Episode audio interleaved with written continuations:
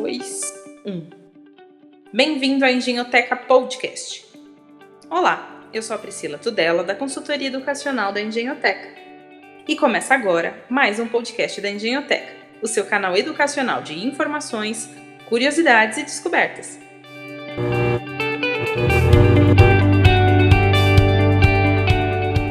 No episódio de hoje, vamos falar sobre o tema Transformação Digital na Educação. Se olharmos para os últimos 100 anos da educação no país, a estrutura básica se manteve a mesma. Lousa, alunos sentados em cadeiras enfileiradas e o professor à frente, dispondo de todo o conteúdo e conhecimento. Seguindo um plano de ensino, claro. Eis que, no dia para noite, a opção de migrar para digital deixou de ser apenas um sonho para o futuro e passou a ser uma realidade. Professores e escolas são exigidos por uma entrega de conteúdo eficaz e eficiente, e tudo isso com pouco tempo de adaptação. A selva digital adentrava a porta de toda a comunidade escolar com seus desafios e também seus doces frutos. Para falar sobre o tema da Engenhoteca de hoje, Ademir Lara. É um prazer receber você aqui, seja bem-vindo. Olá, Priscila, tudo bem? Gostaria de agradecer o, o convite a você, a Engenhoteca. Então, quando você me convidou, né, aceitei prontamente o convite por ser um apaixonado por educação, e, e também sou apaixonado em como usar a tecnologia e como a transformação digital pode nos auxiliar na mudança dos novos rumos da educação, principalmente ah. face a essa nova esse novo cenário de, de Covid, de pandemia, né? Então, eu acredito que mais do que nunca a educação será fundamental na, na construção do nosso novo normal, do nosso é. futuro, né? Verdade. O futuro que nos espera, que está por vir aí. Então é uma honra estar aqui, né? E poder compartilhar conhecimento com vocês, minhas experiências como professor na área de, de tecnologia, mídias digitais e redes sociais. Legal, Demir. Agora você levantou a bola, né? Eu preciso te perguntar. Qual, me conta um pouquinho para quem não conhece você, qual é o seu currículo? Legal. Então, até a gente pode usar um recurso que, a gente, que eu gosto muito, né? Que, que a gente usa em tecnologia hoje, em marketing, marketing digital, que é o storytelling, né? Uhum. Então, vou fazer um resuminho aqui. Que menino então, eu sou, Isso. Eu sou formado em gestão de tecnologia, é, sou especialista em administração e marketing. Desde 2002, eu atuo com mídias digitais, né? então, internet e outras plataformas. Mas acreditem, em 97, 98, eu já dava aula de, de internet. Né? A gente não tinha nem provedor, né? acho que tínhamos algo em São Paulo, mas aqui especificamente no Paraná e Curitiba a gente não tinha, tá? Então a gente, nós printávamos, né? Dava, dava print de telas de poucos sites que existiam. Um deles era o da NASA, por exemplo. E eu tinha que convencer os meus alunos em sala que aquilo seria o futuro, né? Que legal. E bom que deu certo. Então foi uma, uma missão, não foi nada fácil, mas é, muito do que eu falava, né, o que nós falávamos, aconteceu e que bom, né, que, que deu certo. Até 2006 eu trabalhei é, CLT, né, com carteira assinada, uhum. e vamos dizer assim, e depois de sair de, de, um bom emprego que eu tinha em São Paulo, né, eu voltei para Curitiba e comecei a empreender, né, empreender na, na, área de e fiz uma, uma migração, vamos dizer assim, da, da, dessa área de mais de, de de tecnologia mesmo, para uma área muito mais de gestão, de, de, tecnologias na web, falar sobre marketing digital, marketing no Google. Daí já veio o Facebook muito forte, né, atropelando na época o Orkut. E aí comecei a estudar essas, como essas novas tecnologias poderiam ser aplicadas em benefício dos negócios, né? Uhum. Então essa foi a, o comecinho da jornada ali. E nessa época, mais ou menos, eu comecei a dar consultoria, ajudar empresas, né, principalmente nessa questão de construir a, a presença digital. Tá? Então, isso independente do tipo de empresa, inclusive empresas na área de educação, eu trabalhei, né? Então, e, e, e também trabalhar esse planejamento, criar estratégia de marketing em plataformas digital, que a gente chama hoje de marketing digital. Né? Eu não gosto muito até dessa expressão, na verdade, marketing é marketing, né? Digital é a, é a plataforma, né? Bom, mas você me trouxe aqui vários insights e eu preciso uhum. entender. E aí minha pergunta é, professor é blogueirinho também? Então, que, que legal essa pergunta, né? Então, assim, talvez não naquela, naquela imagem que tem, né, da, do blogueirinho, de sempre postar a vida perfeita, tá? Então, tudo que eu acho que, que a gente, acho, acho não acredito, eu tenho certeza nisso, que para o pro professor, para próprias instituições né, de ensino trabalharem nisso, tudo isso vai passar por conteúdo, mas um conteúdo muito mais ajudando, é, é, ajudando as pessoas, os alunos nessa jornada, né, de uhum. aprendizado. Eu acho que é muito mais nesse nesse sentido. Então, é, isso não quer dizer que todas as pessoas é, tenham que postar nas redes sociais, que elas tenham que colocar é, nas redes sociais. A gente está vendo até o que a gente já chama de infointoxicação, né? Uhum. É muito conteúdo, tem muito conteúdo bom, né? mas a gente está tá tendo um probleminha de, de questão, cara, quem sou eu para avaliar se o conteúdo é bom ou não é, né? Uhum. Mas a gente vê, é, até a gente brinca, né? Tinha live aí que poderia ter sido um story, né? Então, assim, o cara é, uma live de dois, três minutos. Ele fazia um story e já tinha passado o recado dele, né? Que é importante, né? Vocês terem essa presença digital, entrarem nas redes sociais ou começarem a se expor um pouquinho mais. Acho que é meio que inevitável. Foi inevitável com essa questão assim do home office também. A gente acabou se misturando o profissional com, com o pessoal. Né? Então, mas é importante a gente é, planejar, mesmo que minimamente, essa presença digital. Então, assim, qual que vai ser o seu objetivo? Que tipo de conteúdo que você vai, vai postar? Em que formato, né? Então, a gente está falando sobre podcast, que é uma opção bem interessante, mas poderia ser um vídeo, um e-book, com qual frequência. Ah, e, e acho que principalmente a questão de... É, antes de postar qualquer coisa, de produzir qualquer conteúdo, o que, que ele vai ajudar nas vidas das pessoas? O que, que ele pode contribuir com os alunos, com os professores. É, esse conteúdo ele vai ser um facilitador né, do aprendizado, uhum. ele trará conveniência né, para o aprendizado e principalmente né, ajudar essa, as pessoas nesse, nesse caminho do, do, do aprendizado dele, na jornada de aprendizado. Ótimo. Então, professora, ela é, ela é uma blogueirinha com conteúdo. Seja... Exatamente, exatamente. Perfeita definição. Né?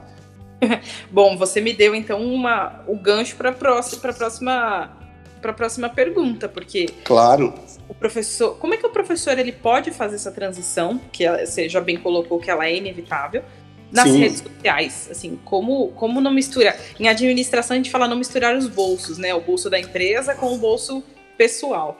Como é Perfeito. que pode fazer isso nas redes sociais? O importante é, é, nesse momento a gente entender, né, como eu acabei de, de citar, né, que com essa mistura aí de, de, né, de trabalho de home office, é, de pandemia, é, com trabalho home office, e as coisas acabaram se misturando. Eu até vou pegar uma parte de um livro que eu gosto muito, depois até indico, ele chama-se Social Selling 4.0, é da, da Gabi Gonçalo e do Marcos Milhos. Né? Eles, ele tem uma parte até que eu tirei aqui, ó, uma coisa é certa, não existe separação entre vida pessoal e vida profissional, mas sim papéis diferentes nos quais os valores precisam ser compatíveis. As redes sociais representam partes da identidade do ser humano, cada uma de uma forma diferente. Representam você em casa, trabalhando, no escritório, na rua, nas festas, etc.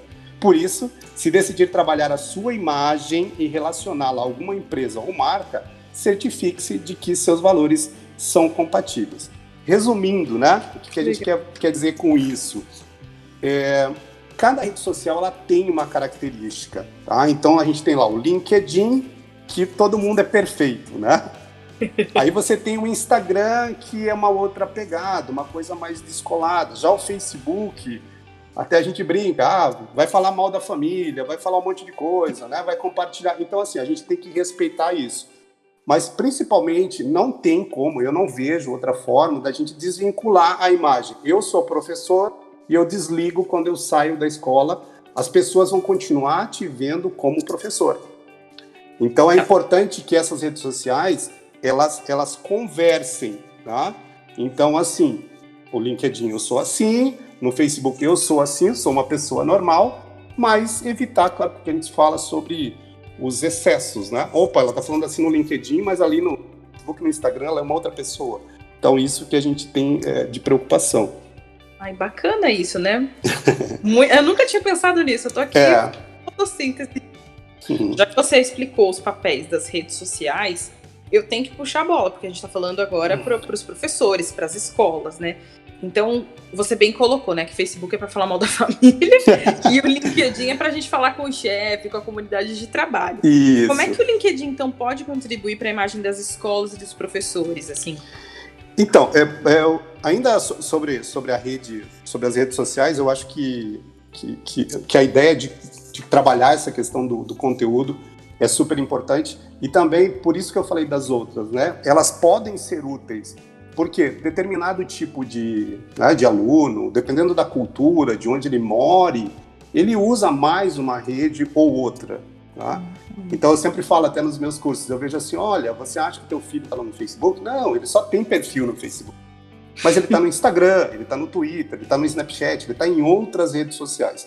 Então, o importante também, quando na criação do conteúdo, que a gente adeque né, esse conteúdo ao tipo de rede que a gente está trabalhando.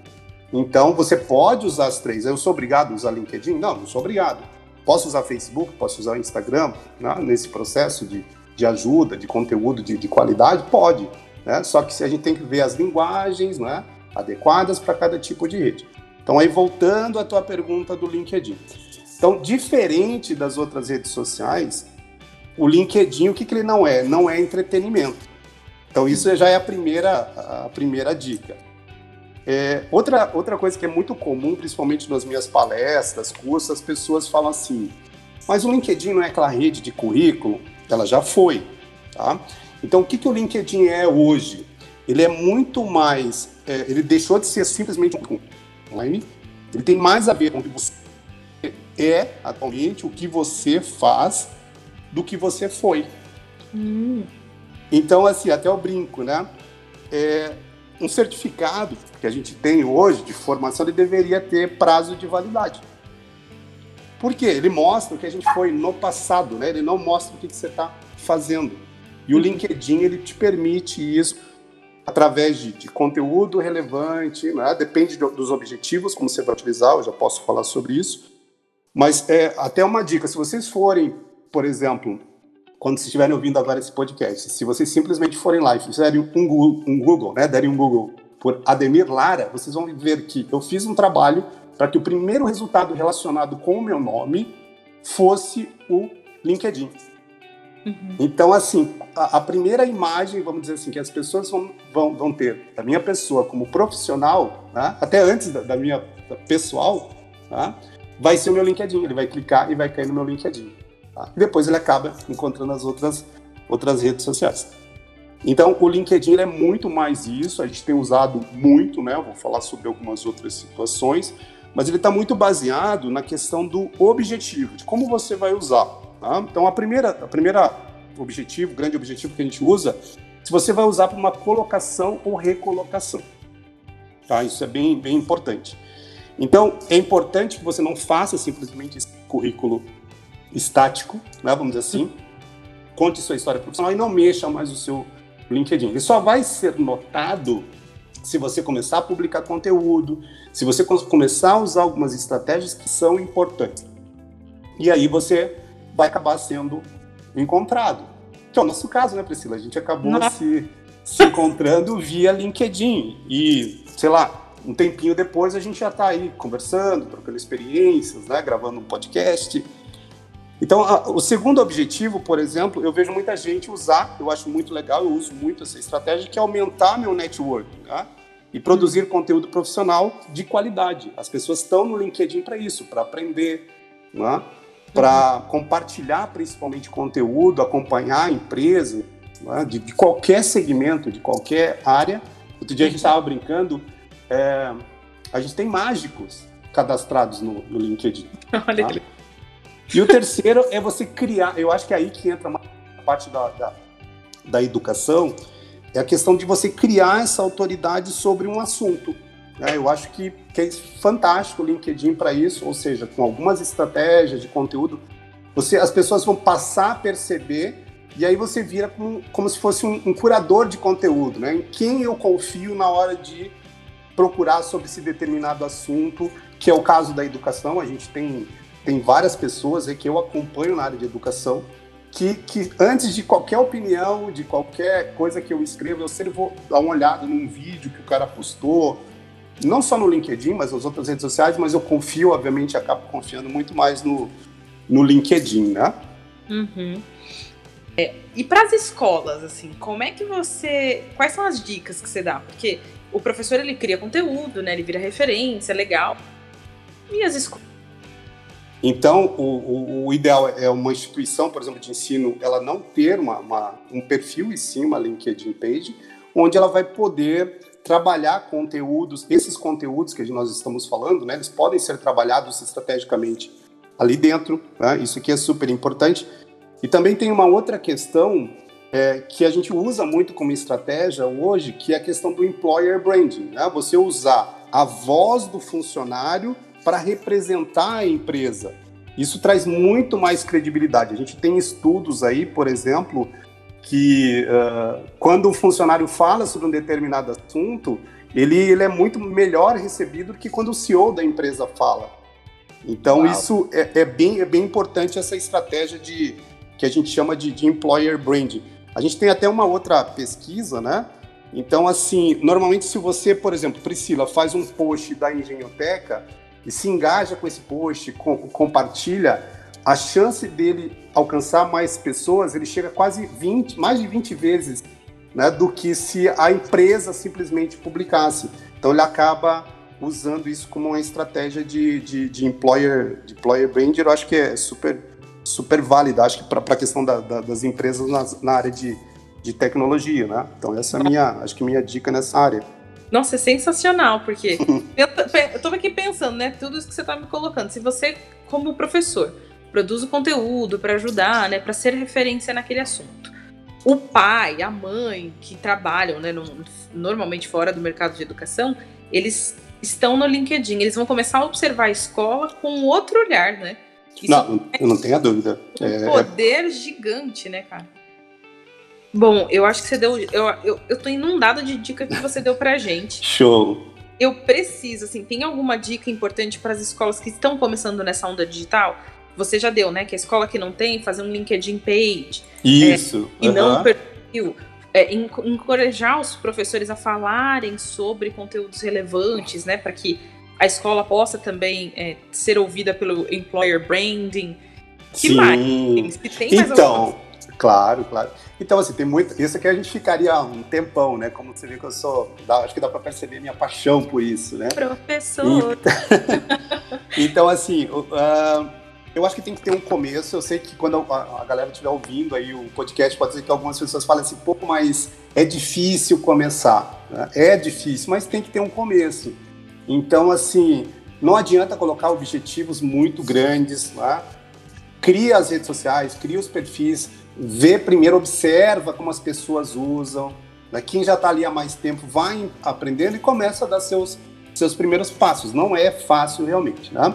Então acho que acho que a dica, vamos dizer assim, dicas de ouro, né? Vamos, vamos dizer dessa forma, para escolas e professores, né? Que, que já tem perfil, está começando essa presença digital, é, é usar as redes sociais, as tecnologias para principalmente para inspirar o teu aluno. Não só o aluno, o teu docente também, né?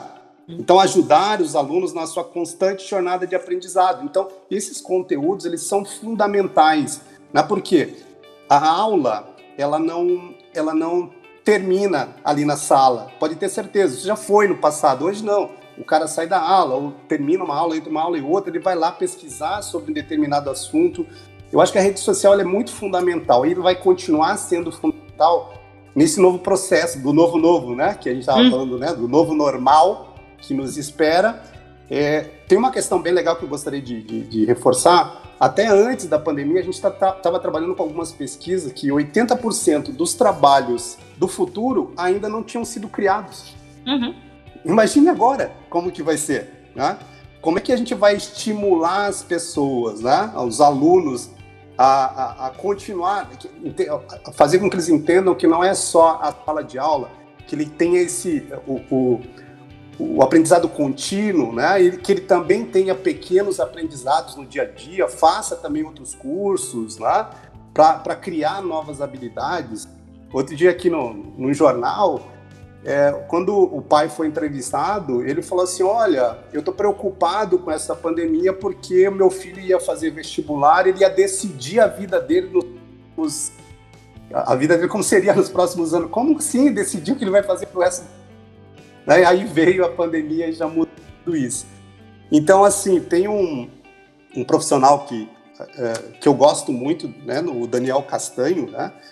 que ele, que ele fala que, que essas novas tecnologias e redes sociais, né, é, e o uso delas, é, elas ajudam né, na forma de como a gente vai educar as pessoas é, na sequência, né? Sobre a questão da, principalmente que eu vejo em redes sociais, eu acho que a, a diversidade de conteúdo, né? Assim como numa sala, a gente não tem 40 alunos, por exemplo, iguais, eles são diferentes. Então a gente tem que pensar nessa questão do conteúdo de uma forma diversificada.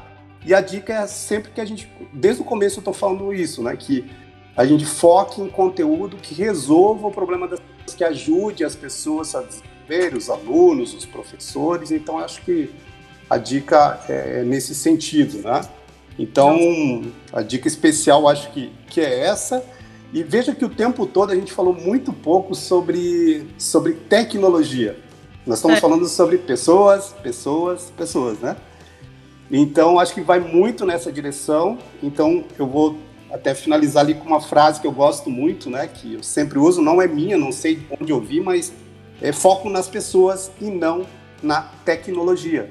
A tecnologia é o meio que a gente vai utilizar para compartilhar esse conteúdo, né? Então, sempre foco nas pessoas.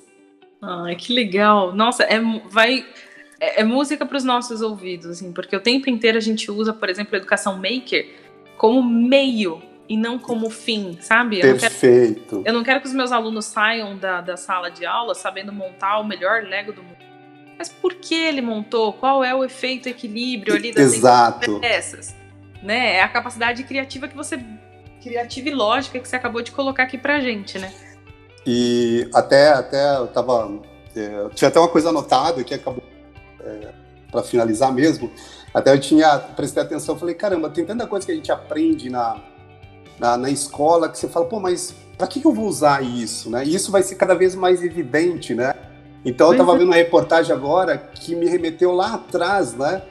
É, falando sobre alvéolo, sobre a questão do, do, da respiração. Eu falei, caramba, agora eu entendo para que serve um alvéolo, né? Então, acho que o conteúdo, tudo que a gente faz, ele tem que ter exatamente um propósito. Por que, que eu estou fazendo isso, né? Senão hum. não faz sentido. Lógico.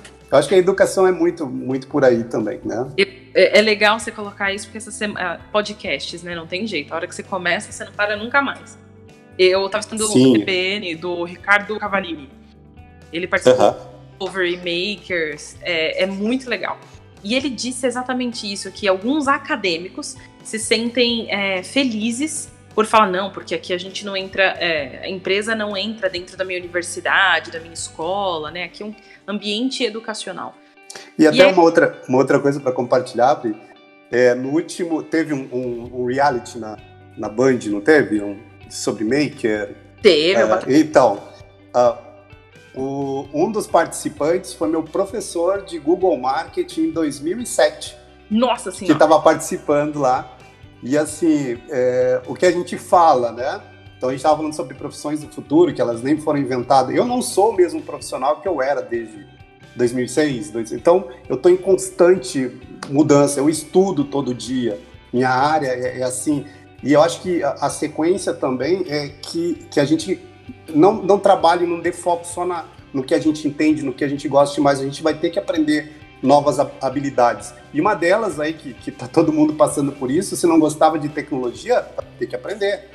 A minha hum. mãe teve que aprender a usar o WhatsApp, senão ela não ia conseguir nos ver, nos ver, falar com os filhos, né? Que a gente está separado nesse, nesse momento de pandemia. Então, acho que, que desenvolver novas habilidades vão ser aí fundamentais para o que nos aguarda. Hein? Nossa, é legal, então, porque você trouxe, então, falando que o, o mundo ele é diferente, né? Porque as pessoas, a gente muda, tem que mudar todo dia. Olha Exato. o que aconteceu, né? Se a gente não. Se essa mesma pandemia tivesse acontecido em 98, por exemplo, a gente. Como, como seria a nossa vida, né? Exato. Então, é. é muito legal você trazer isso, assim, pra gente encerrar o nosso podcast com muita riqueza e pensamento de que A gente vai sempre agregar novos conhecimentos às nossas rotinas. E quanto menos a gente lutar contra, acho que mais rápido a gente tem resultados positivos. Exatamente. Quem se adapta mais rápido, né, ela acaba tirando vantagem disso. Nossa, Ademir, é um papo muito rico. Eu ficaria conversando com você por horas. Nossa, eu também. Mas eu preciso encerrar esse podcast de uma maneira. Não tinha como fazer de uma maneira melhor, com tudo isso que você trouxe aqui pra gente. Que bom. Ademir, Espero muito... participar de prós, dos próximos, tá? Nossa, vamos sim. Ademir, muito obrigada pela participação aqui no Engenhoteca Podcast. Ok, muito obrigado. Eu que agradeço. É, e conte comigo, né, sobre outros assuntos também que eu, que eu adoro. Então, fico à disposição. Quando precisarem, é só chamar. Legal. O podcast da Engenhoteca retorna em breve. Fique ligado, compartilhe nosso podcast e acesse nossas redes sociais. Até lá!